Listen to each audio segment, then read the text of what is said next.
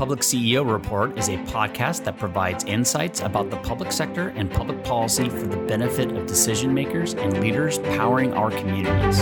I'm your host, Ryder Todd Smith, and today we're joined by Chris Skinnell, partner at Nielsen Merksamer, and Doug Johnson, president and founder of National Demographics Corporation. Chris and Doug, welcome to the podcast. Thanks, Ryder. Nice to be here. Thanks for having us. All right, so let's talk about CVRA and redistricting and the census. That's what this podcast is going to be all about. First, a little bit of background. Uh, Chris, tell us a little bit about your background, what you do, what your specialty is, and about Nielsen Merksamer.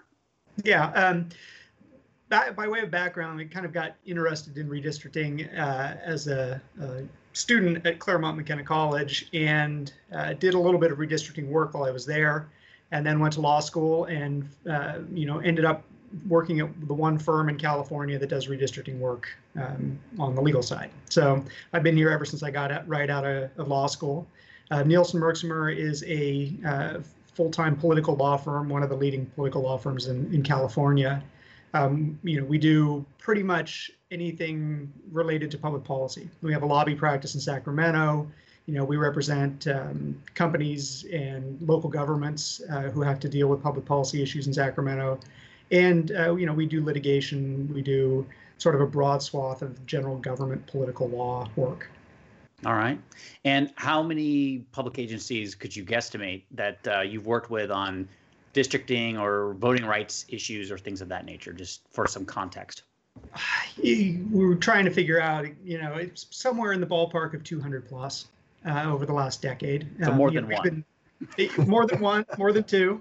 Uh, you know, we um, we've been doing a lot of this stuff for 40 plus years. So I mean, if you start going that far back, it's hundreds and hundreds. But just in the last 10 years, it's probably about 200 or so. Okay. All right, and then Doug, let's uh, let's hear a little bit about your experience and focus area and what you do at National Demographics Corporation. Sure. Similar to Chris, I uh, got started in this as an undergrad at, at Claremont McKenna, actually the same professor that Chris had later on, um, and the same Rose Institute, uh, state and local government, where we all got our start. So got hooked on the issue, graduated from college, went off and did different things for a few years, got an MBA and worked a couple jobs. And then when 2001 came around, I actually came back and started working for our old professor um, at National Demographics. In what started as a part-time job while the tech boom collapsed in, in 2001 and 20 years later i'm still here. So uh, it ndc is a firm that works uh, for local governments all kinds of local governments similar to nielsen merksamer you know cities schools water districts airport districts uh, fire protection districts. Um, we help all those with demographic studies, districting, and redistricting projects all over California and Arizona. All right, and uh, I'll ask you the same question. How many cities have you had the opportunity to work with as a demographer dealing with either district formation or redistricting activity? Uh, for cities, we're at about 140, um, maybe getting close to 150. And altogether, I actually went back and looked recently. Since I came back in 2001, to the company, we've worked with 368 jurisdictions on districting and redistricting projects. Look at that precision, Doug. Just what I want to hear from a demographer is precision. Exactly. That's right. this is why lawyers go to law school so we don't have to do math. so uh, one thing too, we should just talk a, little bit real quick the Rose Institute because you both mentioned the Rose Institute. I should also note that, like both of you, I also attended Claremont McKenna College. So there's a little bit of a CMC mafia going on here. Um, like both of you, I was also involved with the Rose Institute of State and Local Government. Um, Chris happens to be on the board of the Rose Institute. Doug, you are a fellow at the Rose Institute. I am also on the board at the Rose Institute. So um, the Rose has a history of being involved with demographic work and um, districting and district formation processes and voter education information about the districting process uh, and redistricting activity, particularly around the state redistricting commission. Um, so it's uh, it's kind of a hive of that activity, and that's probably one reason why the three of us have all come out of that space and have landed in this area many years later after our time at CMC. So it's a great place to learn about. In fact, let's talk a second about that. Um, we're gonna we'll, we'll segue actually into the Rose Institute a little bit, just because we're going to talk about uh, um, the conference that we all participated in back in September. Um, but it is, we just finished 2020, which had many characteristics to it, which includes theoretically a census that uh, is delayed in getting its data out, but um, should have been completed. And so um, t- that triggers a bunch of activity. So uh, maybe Chris, could you talk real quick? What what does the census trigger uh, in 2020 in terms of redistricting activity?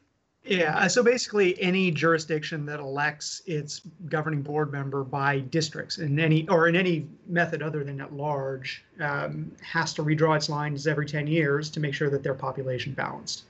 Um, and then within that sort of constraint, they got to make sure they comply with federal voting rights laws. And um, then there are various state laws, depending on the type of, of jurisdiction you are, you know, talking about what the things you need to take into account. And so uh, every you know cities and counties and, and special districts and school districts they all have different processes they have to follow different timelines. They all have different uh, considerations. But the end goal is eventually to have all of their lines redrawn for their next election um, generally for 2022 um, maybe in a couple cases 2023 if they're odd year although there aren't very many of those left. So that is generally going to prompt a flurry of activity for existing by district uh, local government agencies to have to redraw their lines uh, over the next 14 to 18 months? Uh, well, less in most cases. Um, cities, most cities and counties are going to have to be done. Counties by the end of this year, okay. and cities mostly by next April, um, except for that select few that has again the 2023 elections. Um, so yeah, and and I should. There are even a few cities that currently don't are at large, but have made the decision that they're going to draw districts now um, to transition into them for the next election. Also, you know, they've they've been uh, threatened with litigation or, or what have you, and decided that you know they're going to abandon their at-large system, but they've been waiting for the census uh, to draw lines because it didn't make sense to do it based on 10-year-old data. Yeah. So, and maybe um, Doug, if you could comment on that. So, uh, there are and we actually, generally speaking, there are a ton of agencies, and we'll talk. We'll come back to this in a second. There are a ton of agencies that have all gone to by-district elections over the last ten years since the last census, which is going to create a real crunch in 2021. Um, but uh, that a number of those agencies may have just gone to by-district elections two years ago, three years ago. Uh, mm-hmm. why? Even though they only did it a couple years ago, they are likely going to have to go through a redistricting process anyways. Could you talk a little bit about that? Sure. The for all of its problems, the, the decennial census, whether it's 2010 or 2020, is considered kind of the golden number. It's it's the best survey out there of, of population counts. So that's what the law turns to when we're talking about equal numbers of people in each district. So even when a city or school district or whoever goes through this in 2017 or 2018, they're still using, for the most part, 2010 census data to figure out their total populations for each election area. So even though they just went through it, some jurisdictions just went through it in 2020, um, they still have to uh, redraw their lines to reflect the new census data. The good news is once they redraw the lines using the new data, those lines can be in place for 10 years. Mm-hmm. It's just the quirk of the the first time they did the transition was late in the decade. And there are, we always hear about different population estimates from the state or from the Census Bureau. Those are generally all large geography, often whole city numbers. They're not the small geography detailed numbers that we need to actually draw lines within a city. So the state can tell us how much a city has grown from year to year, but it doesn't tell us where in the city that growth happened. And if we don't know which part of the city had the growth, then we can't adjust the lines for it. Right. So it's all it's all about the the decennial census data. And when you engage to go into the redistricting process itself, there is kind of an early stage review or calculation using some of the data to make a determination about the need to redistrict. Is that correct? Yes. The as soon as the new data comes out, the first thing we'll do is a giant run for all of our clients of the new census numbers compared to their uh, existing lines. And for a small, lucky few jurisdictions, their existing lines will still be population balanced. And if they want to adjust them, or we'll talk later about this new Fair Maps Act, if they need to adjust them to meet the Fair Maps Act, they can do that. But they do have that option of keeping the old lines if they're one of those lucky few. But right. that historically, that almost never happened in California because California was always growing, given the fact that California hasn't grown in the last 10 years, maybe we'll see more falling into that category. Okay. And I think so. Now let's take a step back because uh, the other thing that's just generally happening is it's a crunchier, um, and crunchier more so than 10 years ago in 2011 when there was a bunch of redistricting to be done or some redistricting to be done on the local government level. Um, the last 10 years has seen a sea change in the number of local government agencies that have moved to by district elections. And uh, their underlying root element of this, and I'll defer to our attorney on the call here, is fundamentally the California Voting Rights Act or CVRA and evolution of that law. Chris, could you talk a little bit about that and the impact it's had in terms of uh, the shift to by district elections in local government? Yeah, um, so in 2002, the legislature passed the California Voting Rights Act. You know, we've had the Federal Voting Rights Act going back to the 1960s, and it was always a method for challenging at large elections if certain um, criteria could be met. But it's a very um, labor intensive way to do it. It you know, requires very complicated litigation. And so the California legislature adopted its own version in 2002 that you know had the purpose or the goal of streamlining that effort um, making it easier for plaintiffs to challenge at-large voting. Um, and as a result, uh, you know, oh, you've seen a, a, a, whole host of letters going out to cities, counties, uh, well, one county, uh, cities, school districts, um, saying, hey, if you don't voluntarily make the switch from at-large voting to districts, uh, we're going to sue you to, to make you do it. And early on, there were a few cities uh, and county um, that resisted that and they were not successful. Um, and so the general trend now is for most cities and, and uh, other jurisdictions um, to make this the, the change voluntarily. But you know, as a function of all of this, you, I, well, Doug, you're the one who's kind of been keeping count, but I think there were, I want to say maybe hundred local government uh, entities in in 2010 that had to do this, and now I guess there's 500. You know, so uh, a five-fold increase, um, which means you know, and and I, should say, you know, the the demographers of the world, Doug, and and uh, law firms that do it, there hasn't been a five-fold increase in those. So um, it's it's it's going to be a little bit of a, a hectic year, but. Um, um, and then on top of that, you throw in the fact that now the legislature's adopted rules that require more hearings, um, more outreach, everything else. It's each single one is a more labor-intensive process besides. Yeah. Yeah. So, Doug, could you talk a little bit about yeah. those changes in the numbers? Yeah, I would add to that. Chris is right. The numbers were, you know, up to around 500 jurisdictions in the state that have to do this. Um, the other twist is that um, a separate act by the legislature essentially got rid of off-year elections. So there, as Chris mentioned, there are a handful that still have odd-year elections, but in 2011 there were a lot.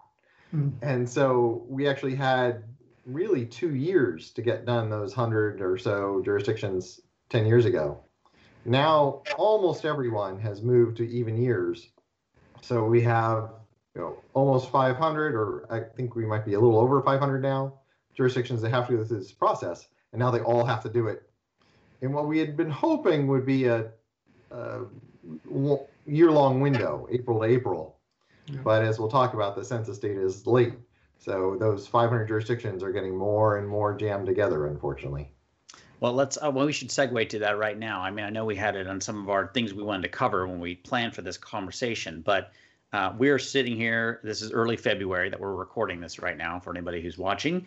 Um, uh, what is the latest update on when census data is when is it normally released and when does it appear to be like it's going to be on track? And and ultimately moving through the state processes when do we think it's actually going to be available for a demographer like yourself to use?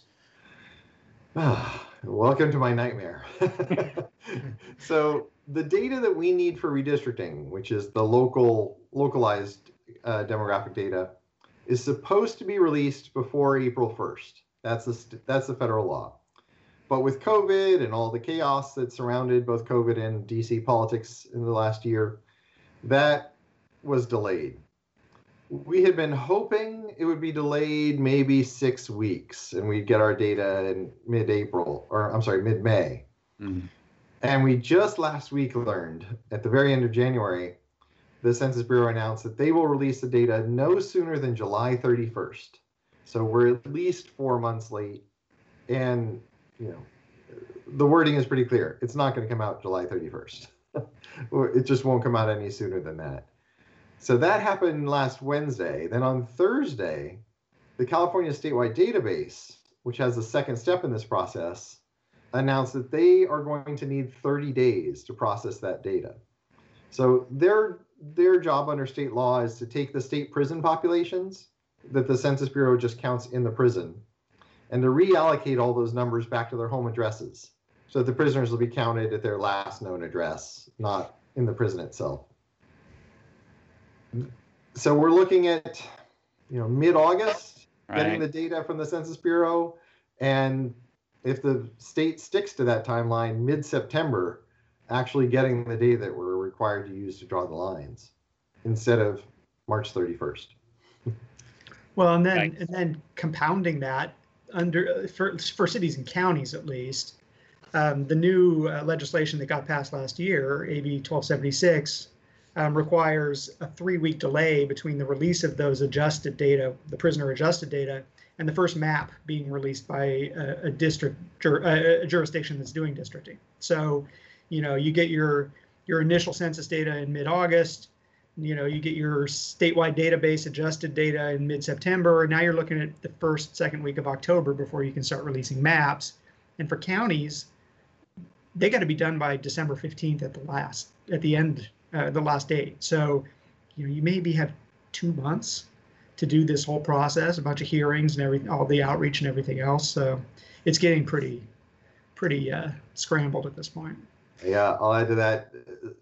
You know, especially with the spread of independent commissions, Santa Barbara County has their first ever independent commission. They have to hold seven hearings after the draft maps are released. So, in, you know, if the data, if the draft maps can't be released until you know, October, and they have to finish December fifteenth, that's a really tight time frame to get seven hearings done. Mm-hmm. So you guys are not planning on sleeping once uh, September rolls around. You just plan on being awake throughout until Christmas. Is that the plan? Yeah. Well, I mean, the problem actually, it's not even us that has the issue. It's you know, public agencies only meet at certain times, right? So if you could, if, if it were up to me and I could stack one meeting after another eight hours a day, that'd be great. But no, they all meet at you know six o'clock on Wednesday night. So you know, you'll have 35 jurisdictions all doing a hearing at the same time sometimes in the same town, right? You might have a city and then the county and then uh, the local school district all having hearings. So it's it's going to be it's going to be frantic for us. I think it may be confusing for the public um, mm-hmm. as well as a result of that. Yeah, and that is well, downside. It's the the the part of this puzzle that is loses out the most when time gets squeezed is the time for public participation. Is the time for the public to go off and draw their maps that that's in particular where we're hoping that the statewide database can reduce its 30 days down and do that faster so that we can save some of that time for the public to actually be participating and talking in this process more than they'd be able to if we only had six weeks to, to finish the whole thing. Yeah, I don't know about you, Doug, but I don't think I've ever done a single redistricting in my entire life where someone didn't come in and complain that they didn't have enough time. right. Right. It's it's just every it, you could be doing it for an entire year you'll get to the last couple meetings and someone will come in and say, "Hey, why are you rushing?" So, you know, yeah, it's, it's just going to be compounded. Yeah. So, uh, and of course, Chris, you refer to the fact that you also have a lobbying arm that operates out of Sacramento, and I know there's been some, I guess, maybe hope is the starting point about any legislative remedies that may reduce this compression uh, and as, out of a good public policy and kind of recognizing a stark reality of what's on the ground right now. Probably very early to tell given the leg- start up of the legislative session right now, but I'll just throw it out there. Is there anything to report or discuss on that? Nothing concrete. I've, you know, there's rumors kind of circulating that something might be pursued, but I don't think there's anything concrete as of this point um, that I'm aware of. Yeah, and the biggest challenge is, of course, for the state redistricting commission. You know, they have to draw assembly, state senate, congressional, and board of equalization lines for the whole state. Yep. And they're not going to get their data until mid-September. Their original deadline was August.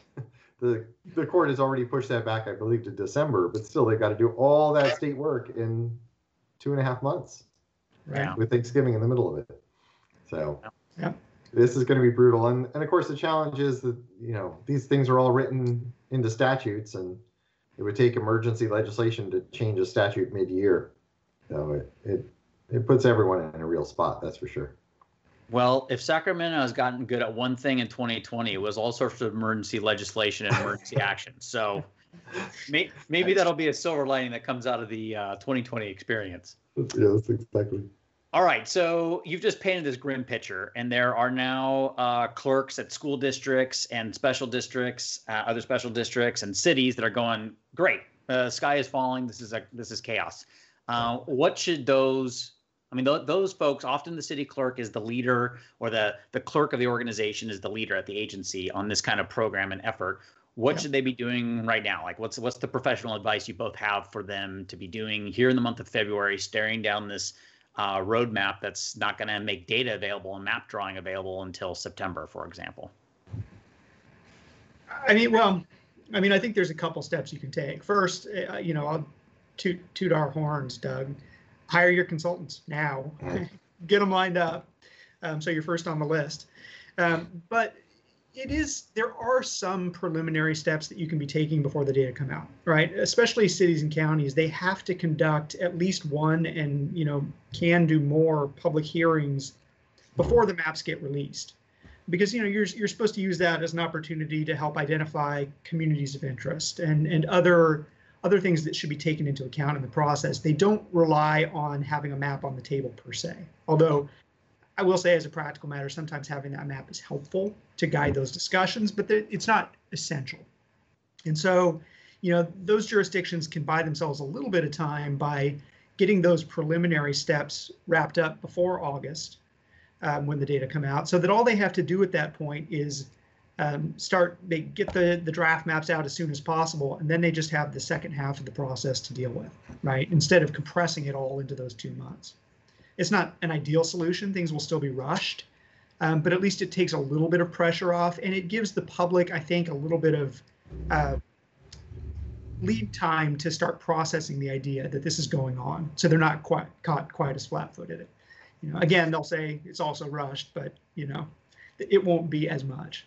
I'm not sure we would disagree with them that it's being rushed. Unfortunately, it's just the circumstances are forcing the rush on it. But uh, right making the best out of a speedy situation is really the best an agency can do, right? So front loading some of that stuff. I would I would agree with that point as a communicator.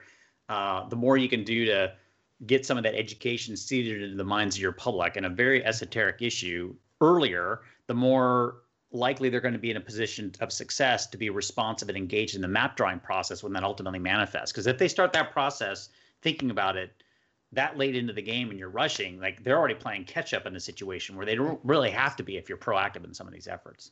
Doug, did you have some additional thoughts to offer? Yeah, we're we're actually we work a lot with the vendors of the various software packages. Obviously, we we do so many projects that uh, we generate a lot of business with them. So as soon as the Census Bureau announcement came out, we reached out to them and started saying, "Hey, this is going to be different than we thought." And we'd always said, let's wait for the official data to have people start drawing lines because you hate to draw lines and then you know they turn out to be not balanced because the, the estimated data was different than the official data. But given that the data is going to be so late, um, we're going to change that approach and we're going to work with um, getting as good of population estimates as we can. And for most jurisdictions, I think we're going to have residents start drafting maps. You know, knowing that they're estimated numbers, knowing they don't need to get precise population equality because they won't be right in the end.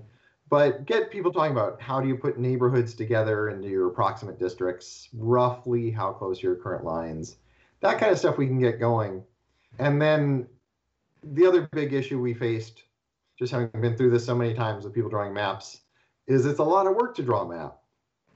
And we didn't want someone to have to draw a map using estimated data and then tell them, oh, you have to redraw your map once the official data comes out. So we actually are partnering with some of the map vendors to say, how do we automate that so that once the official data comes out, we just run a little program and all the maps the residents have drawn are automatically updated to the new population data. So we're already jumping on that, trying to get ahead of it so that we can, as you were both saying, hold those preliminary hearings, get people involved, get people talking to their neighbors and their community groups about what makes sense for the city long before the official census data is released. So, so, So- we, we think it'll give a pretty robust process, even if it, even if it's a bigger communications challenge. uh, to explain the differences. So that that's um, that's interesting. I want to just explore that a little bit more too. So I think what I'm hearing you say is you would allow people to draw maps using some estimation data effectively, and then uh, you would recede replace that estimated data with real data, and the the per- people wouldn't have to redraw their maps, but they might go back to their map and see that it's now out of balance because the assumptions were wrong, and then they can tweak some lines to try to get it back into balance as opposed to starting from scratch with redrawing a map. Is that an accurate description? Exactly. We'll take Okay. let them use those three weeks that Chris was talking about earlier um, to just fine tune their maps and make the final corrections rather than having to draw redraw the map again from scratch. Right. So, and one thing I want to drill in there too, because from a comms perspective, this is super important to me, but I know it is from uh, your demographic experience. And Chris, I think there's even uh, at least some legal benefits of empowering the public to do some of this work on their own, but you could comment on that. You're the attorney. Uh, the idea here is unlike a lot of other public policy issues we try to tackle you know if you're building a huge um, capital improvement program putting a massive piece of pipe in the ground you can't really go through a simulation with your public on how to build that and minimize the amount of impact on the surrounding neighborhoods right that's just there's not tools necessarily to do that there's tools to explain it but that would cool. it would be cool. it would be cool. And there are some interesting, uh, well, that's a whole other conversation. There are some interesting tools out there. Uh, but uh, in this particular case, it's one of the few public policy areas, kind of like some of the budget allocation tools that exist out there, where you empower the public to say, great, you don't like our solution, please come up with the solution that you think works. Um, the map drawing tools are really a unique case where you can go to the public and say, Oh, I'm yes, I'm a demographic expert. We have a legal expert on here. We're trying to communicate with you and help you understand what's going on. But ultimately, we're going to empower you so that if you don't like these maps, you can come up with your own maps and submit them just like every other professional, right? The the map that that NDC draws is sitting right next to the map that's drawn by John Q. Public and going through the scrutiny and review. Um, which is a very um, empowering thing for the public. It's a great way to engage with them because they actually get hands-on. Yeah. Uh, and frankly, I think losing that in the communications process is a real loss. So having a methodology to um, use estimating data is really helpful. Um, and then uh, ultimately, it's it's a great uh, kind of response when people say this this whole process is rigged. You're not taking into my consideration when you're drawing maps. And the answer is absolutely. We're letting everybody draw a map, right? We're empowering you to do this. Please be a partner with us in this process. Right. I mean, I, I think there are three advantages. Well, I'm sure there's more, but there's uh, three main ones. One, um, under the new state law, you have to let people draw maps and submit them. So, first advantage, you're complying with the law, right? That that's basic. But even if they hadn't adopted those rules, I think there there are still two advantages, right? One, it if you make someone sit down and actually draw a map, they start to understand the trade-offs that go with this right? If it's all in the abstract a lot of people are complaining about you know why didn't you do this? Why didn't you do that? Without understanding what the ripple effects are throughout the rest of the map and how it, other problems it can create and that you have to make those trade-offs. So i think it, it's useful in that respect. And it's also i think useful you know historically um, you, we would have public hearings and people would come in and they would talk about you know what they thought should be happening and what their communities of interest are. But the the the testimony and the commentary was so generic or vague that it wasn't really actionable in any particular way. You know they they they would just kind of talk in very general terms. They wouldn't tell you you know what's your neighborhood? Where is it? You know what what streets does that include now they can sit down they can draw those lines and show you explicitly um, what they're talking about when they say you should keep this area together or you know and so it it makes it easier even if it ends up being a map drawn by doug he has more input and understanding of, of what the, the community thinks that those those areas are that should be preserved um, than was necessarily the case before. And I, I should say we've had a few um, processes where the final map that got adopted was a public map Mhm. it's, it's, it happens Yeah. And let me add to that too. A, a fourth benefit, and this one's fairly personal for the city council members and school board members and other electeds, is you know normally there's a proposal that comes to the elected board, and the residents stand up and say yes I like it or no I hate it, and most of them tend to stand up and say no I hate it. This is an unusual process in that if they don't like it, they can fix it. so that it's nothing beats being an elected official saying, okay, I hear you about what you don't like about this map. Fix it to the resident. and the residents often, you know, sitting right down and doing it. Um, so we've been in many meetings where you know the, the usual gadflies that are no, no, no on everything actually stand up and say, "This is hard." You know, I tried to draw a map and I couldn't beat map X, so go with MapX, You know, and and I appreciate the tough part. So nothing beats being able to say to the the complaining resident, "Fix it yourself. You have the power now." Well, and my observation in uh, uh, engagements that I've done with you, Doug, is I mean, there is significant time taken in the community meetings to show people how to use the software, to answer their questions. There's technical support available to help those people work through the process and use the tools. I mean, it's not a, it is a simplified tool set, uh, but it is not dead simple, right? Like it does take effort and some thoughts and some trickery to to manage it all, but um, ultimately it's usable and uh, and there is effort and support put into helping the public engage in this process. It's not just like you shove a, a URL across the the the uh, internet to them and say, you know, help yourself. Good luck with that, and then you're, you know, peace out, right? I mean, it's a it's a much more involved process to empower that public. Yeah, and one of the nice things is I mentioned we partner with these software vendors a lot, and we've been working with them for years to try to make these tools better and better. And I, and I am happy to say the the main tool we use the most. Um, which generally is the best bang for the buck, is from a company called Caliper. And their product this year is actually greatly improved from just a year ago.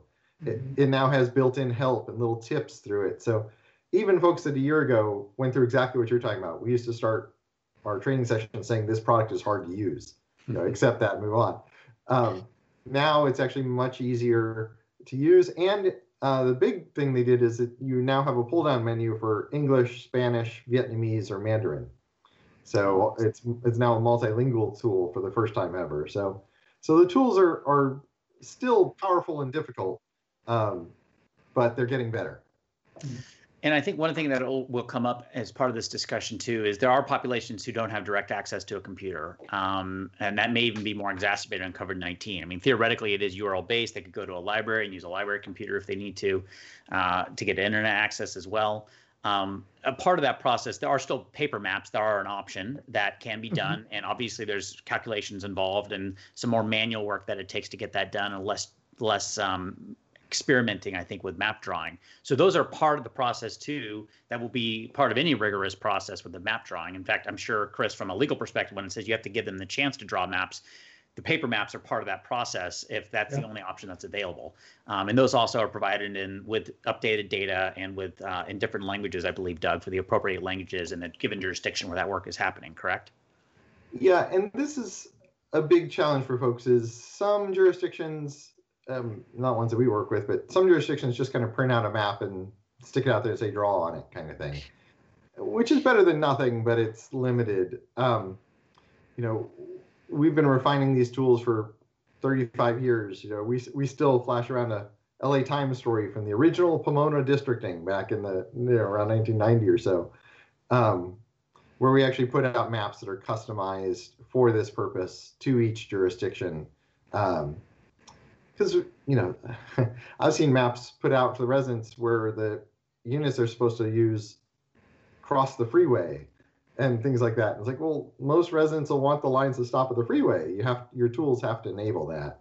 So it is a challenge and they are tricky to put together but we've had a ton of success with those too. Because you're right. Some people don't have internet access or don't have good fast internet access and we still get a lot of people that just don't want to bother with a computer. They just want to sketch out their their map and mm-hmm. and uh, you know I still love it. We get these these sheets in where people have you know drawn their district and here are the little numbers written on the side that they've added them up by hand to make sure they have the right populations in them. And uh, you know power to them and that works. Yeah. Um, all right, so. Uh, we're talking about all this, and it is 2021. Uh, we just survived 2020. We are still in the middle of a pandemic. Still, uh, council meetings and board of supervisors meetings and school district meetings are being run on Zoom and in virtual environments. Uh, mm-hmm. Uh, COVID 19 is, we expect or anticipate it's likely to have an impact on this process. I think it's a little vague, as particularly as we're talking here, and this timeline is getting further pushed into September, October, November. I'm not mm-hmm. certainly going to sit here and predict where we're going to be at that point. Um, Right now, Chris, my understanding is that legally, under Gavin's Gavin Governor Newsom's orders, uh, theoretically you could be executing these meetings in a virtual format or over Zoom. Um, we don't know if that executive order is going to remain in place in time, but like, can we talk a little bit about how COVID nineteen may be affecting the community engagement process here? Yeah, well, I mean, it's going to be a challenge for sure. I, I think, I mean, I would be shocked if that emergency order is repealed before the end of the year, right? I think that virtual meetings are going to be an option and probably a widely used option for a while. Uh, emergencies don't get repealed for a long time as a rule.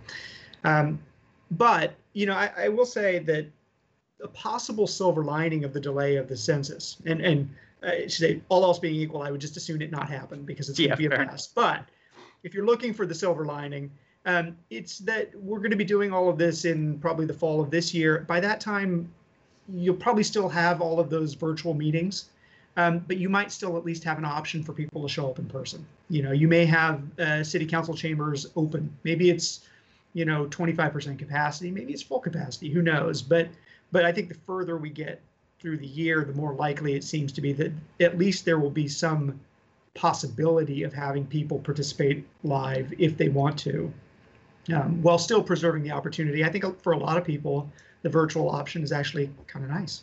Mm. You know, they can do it from their couch at home and just jump on when it's time and not have to devote a whole night to it. So, and the other kind of related to that, the, the fact that the new law requires the hearings to be conducted at a specific time, you know, agendized and conducted at a time that's announced in advance instead of kind of when we get to it on the agenda, depending on what happens in the hours that lead up to it. You know, I think that's going to help too. Yeah. Yeah. And I, I do want to emphasize that, which is one of the surprises that's come out of doing all these hearings in the COVID era, um, is people actually find it useful. And the, and the interesting twist is, yes, there are people that would can't wait to get back to in person, but those are the folks that show up for every meeting. You know, we've actually tapped into a new population that previously, you know, didn't have childcare, or you know, they couldn't bring their kids and have their kids run around you know the council chambers. But now by zoom you know their kid can be eating dinner across the table from them and they can participate fully in the meeting um, without having to get a babysitter without having to worry about what their kid's doing or getting their kid to bed. So it has opened up a door for a lot of people that hopefully will keep open. It does present a huge uh, logi- logistical challenge for jurisdictions to be able to have zoom participation while also having a live meeting. And Yes. you know those requests are coming and so Yeah. hopefully the jurisdictions are anticipating it but i know a lot of them are uh, are not so that Yeah, that we be a have- challenge we have a we work and provide the video production services for a couple of council meetings where they are in this hybrid environment. Uh, City of Fullerton is an example of one of those, and it's you know it's a engineering marvel at times. It seems to actually make those things work and work successfully. It's it's always much easier if everybody just stays on Zoom and uses a singular platform. And Zoom has some great tools for multi-language support and and uh, obviously sharing. And I would generally observe, to your point, Doug, that we've seen a big increase in overall community engagement, or at least lurkers out there that are watching more or kind of tuning in because it's a lot easier. Um, and cities have also been practicing this format, right? They've been practicing getting on Zoom calls and working with each other. So uh, building that kind of bone and um, muscle uh, strength around those virtual meetings has really, I think, helped public agency organizations generally look at how we might engage the public in a different way. That's gotten more exposure. And in my mind, you know, if I if if I could have my dream scenario, it's we do some online stuff, we do some in-person stuff, we try to accommodate various people in this scenario, um, because you are probably going to get different constituencies based upon doing in-person versus live versus hybrid. Uh, and if the goal is to you know hear from everybody, that might be some of the best options to do. Not to mention the fact that you know generally speaking, it's just a lot cheaper to do the the virtual stuff, right? It's very easy. The co- travel costs are significantly reduced, and um, it's logistically easy for everybody else that's participating in the process too. So yeah yeah with our santa barbara county project they had actually planned to just go around to the different city council chambers because they're all wired for broadcasting all that Yeah. and now we're looking at we actually are going to need two big screens one big screen that'll show the maps and the other screen that will show the people who are commenting via zoom Mhm. and you know this is going to be a most of those small town chambers won't be big enough for that so we're having Yeah. to revisit where they're going to hold those hearings It, it so. will. It, it exactly. I mean, that's um, and what you're actually turning around and then streaming out to the rest of the world becomes an interesting question in terms of how are you getting the broadcast from within the chamber versus the person that's coming in on Zoom. And I mean, mm-hmm. you know, like I said, my, we got some super hardcore AV nerds on our team that have worked on some of these things, but it's it's a big challenge. Yep. Definitely a big challenge. Definitely. Um, all right, how do uh, a couple more questions and we'll wrap up here. How do how does staff? I mean, this is a dynamic environment. For example, Doug, you shared the news that the census data is going to be delayed and what this kind of cascading effect is on timeline. How how do staff stay? You know, if you're the city clerk of a small school district in the Central Valley or or a special, you know, a, a cemetery district up in the Bay Area, like how do you keep track of what's going on with this space? Chris, do you want to take that first? The legal no. Okay. Um, well, to be honest, Ryder, I'm I'm gonna steal an idea from you. we actually are just starting up. We haven't sent out any issues yet, but we're just starting up our own email and newsletter uh, list for our clients and and those who are interested in this topic, where we'll be sending out updates. Um, this is again part of the reaction to the the latest delay in the census date is what can you do? But I think you know signing up for you know like our NDC information to get the demographer side of this you know, staying in touch with Tripepi Smith, you know, on the communication side of this and the, and the engagement side of this.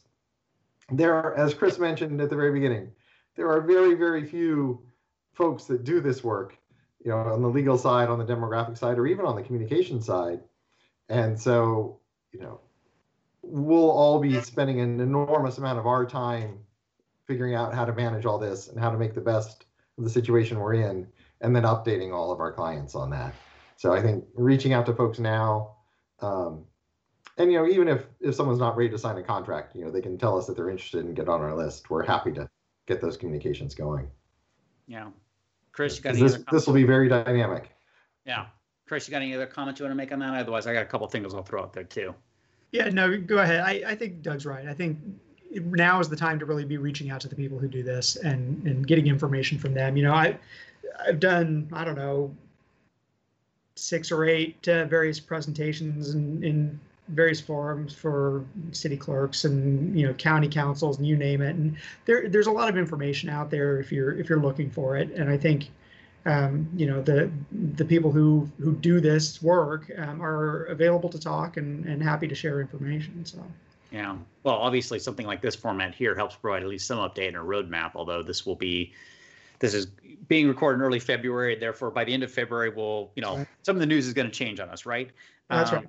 Second thing I would generally observe is, you know, local government. If if if one if there's one thing about California local government, there's an association for everything, right? So there is a California City Clerks Association. There's a City Clerk Working Group that's partnered up with the league, which I suspect is affiliated with the City Clerk Association. There's, uh, I'm sure, county clerks or some division within CSAC and within the Special District Association as well. So for all those kind of major big three that represent local government, uh, the local government agencies. Hmm. Um, all of them are probably organizing groups and having conversations. I know, uh, Doug, one of your team members and I were recently on the League of Cities City Clerk um, monthly call having a discussion. We brought up a number of these points and issues just to advise them of it. So certainly they should be looking at their association groups and getting involved with those to stay up to date. Email lists, very helpful. Um, I would also just say, especially for the clerks that are maybe newer to this, or this is all, you know, like everything they're hearing today is new.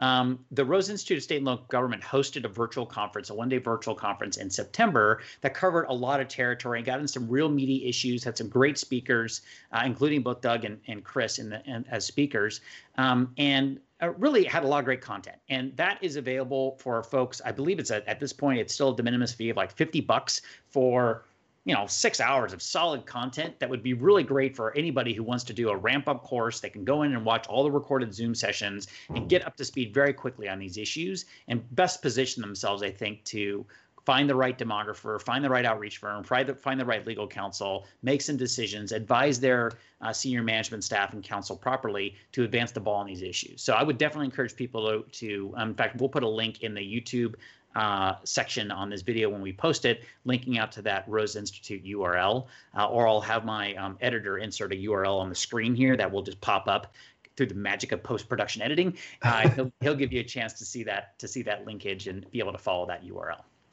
Um, all right, and then last but not least, I just want to cover one other item, which is we talked a lot about city clerks and city staff and their involvement. Where do elected officials fit into all this, right? What what's their role in this process?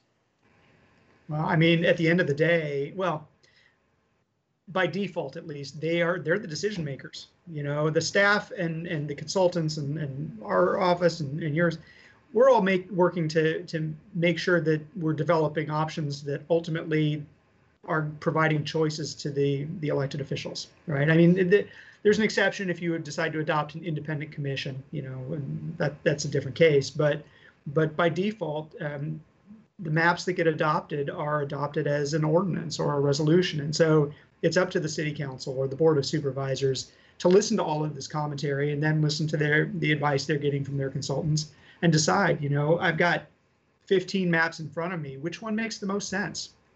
You know I'm, I'm told that i that all of them sort of meet the criteria that that i'm they're required to meet. Um, now i've got to think what do i know about this jurisdiction and and, and this town? Um, you know based on what i know which one of these is the the most uh, sort of effective for providing representation to the the citizens of my my city or my county? Mm-hmm. Yeah, and and I would add to that too. The the really successful members of the community who get their maps adopted are the ones who understand this is a back and forth process, and you know listen. The elected officials will give initial feedback on the maps, maybe narrow the pool of maps down and the really successful residents and organizations, the ones that listen to that, and then take that narrow group of maps and submit another round.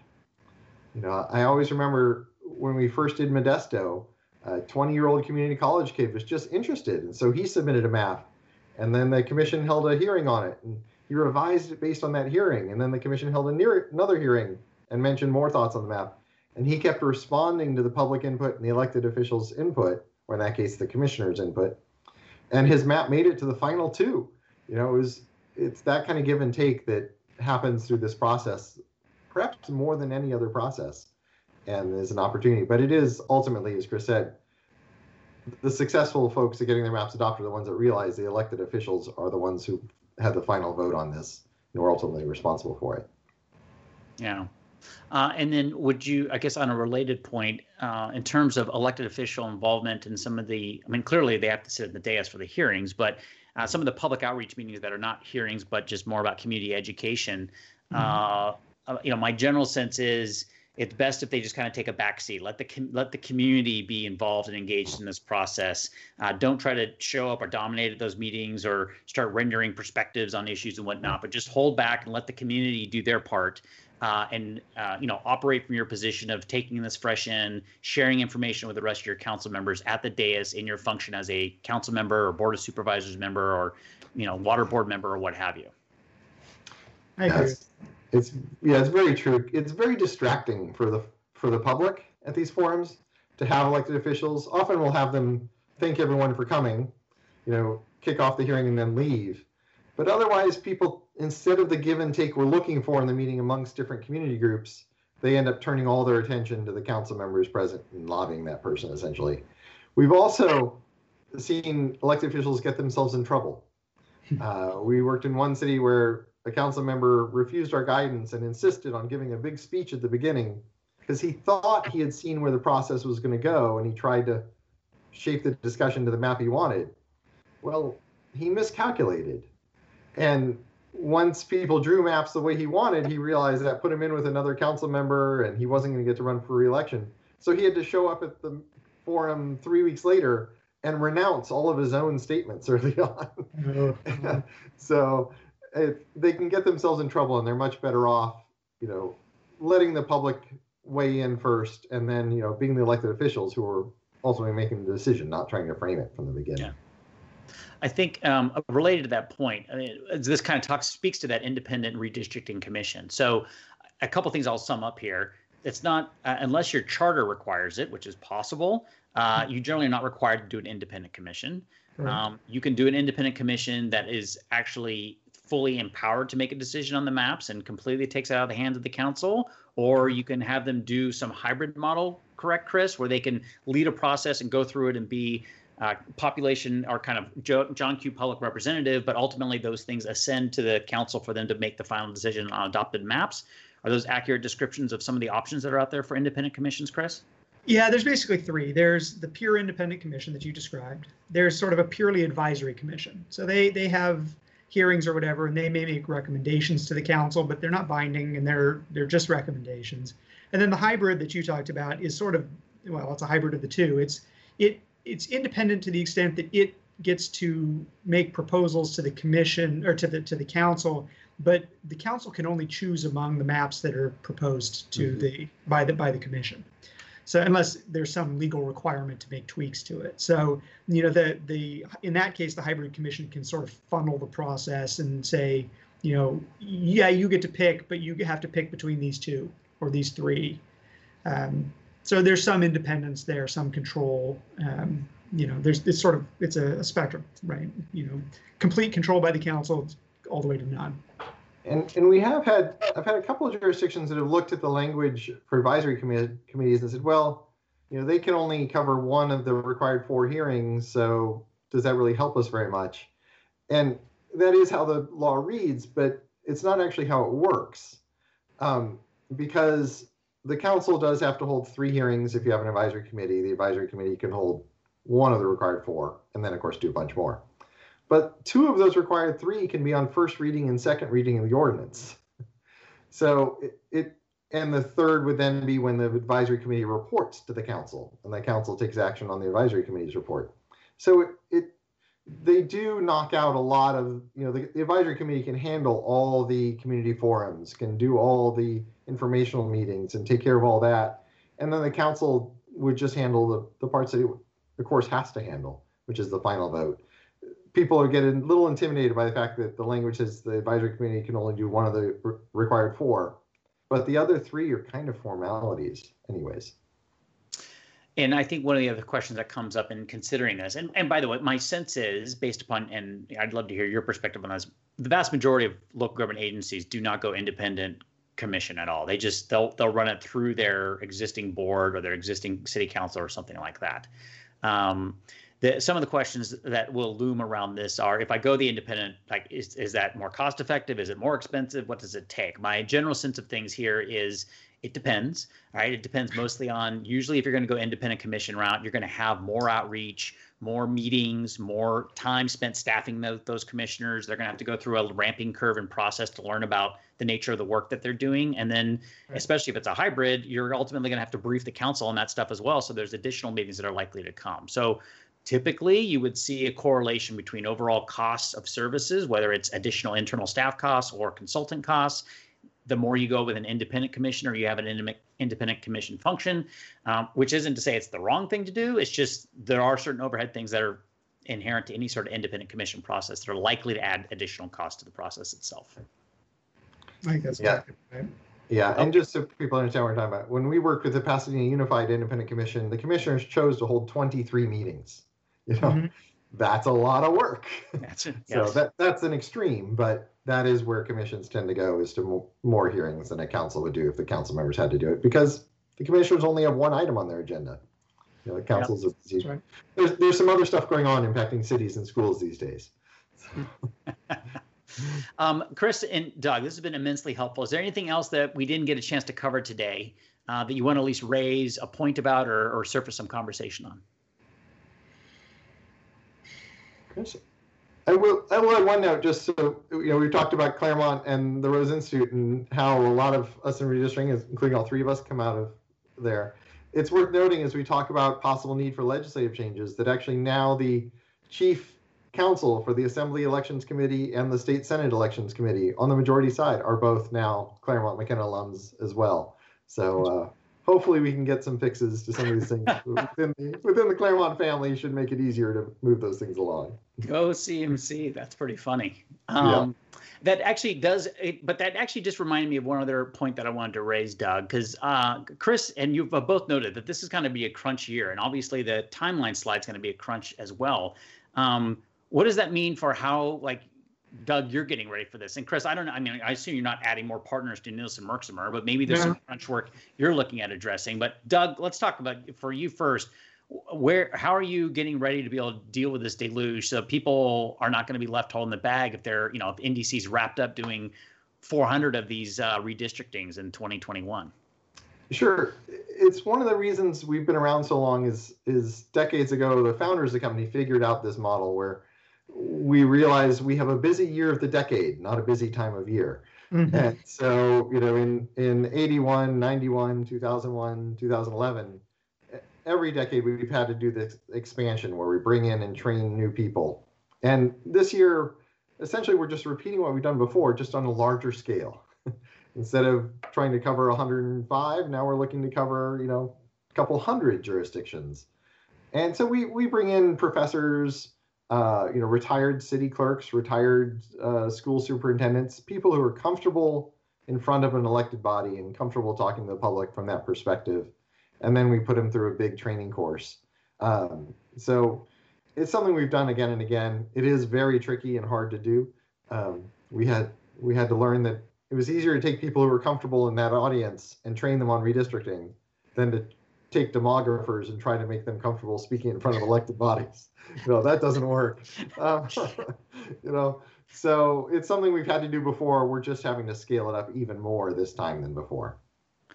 All right. Yeah, I was going to say. So you've grown your army of people around NDC pretty significantly over the last year, getting ready and anticipating 2021 being a busy year. Uh, yes, yes. We had four a year ago. We had four people. Now we're up to 12 and and still growing. Okay. All right. And Chris, any any uh, adjustments you're making at Nielsen Merksamer, or is the nature of the engagement work you have pretty straightforward, makes it easy to absorb? You know, I mean, I, we're not adding people. I think it's more uh, a function of um, this practice area is going to be a bigger part of their mix, right? So in a normal, you know, 2016, 2017, I might do a jurisdiction or two or three, you know, and it's part of my broader legal practice. 2021, it's going to be, you know, 95%, right? And that's true for a number of the, particularly the litigators in our office, um, where we all have some experience with it, but this year it's going to be a big, big chunk of what we do. So. All right. Well, it's going to be a busy year in 2021. I thank our audience for listening. Uh, that's today's report. My thanks to Doug and Chris for joining us today. And from the whole Public CEO uh, team and myself, Ryder Todd Smith, thank you for your time. Thanks, Ryder. We hope you learned something new and inspiring that'll help you in your public service. Remember, Public CEO has a daily newsletter that is free to those who sign up at publicceo.com. If you have feedback, questions, or guest suggestions for Public CEO Report, please email alex at publicceo.com.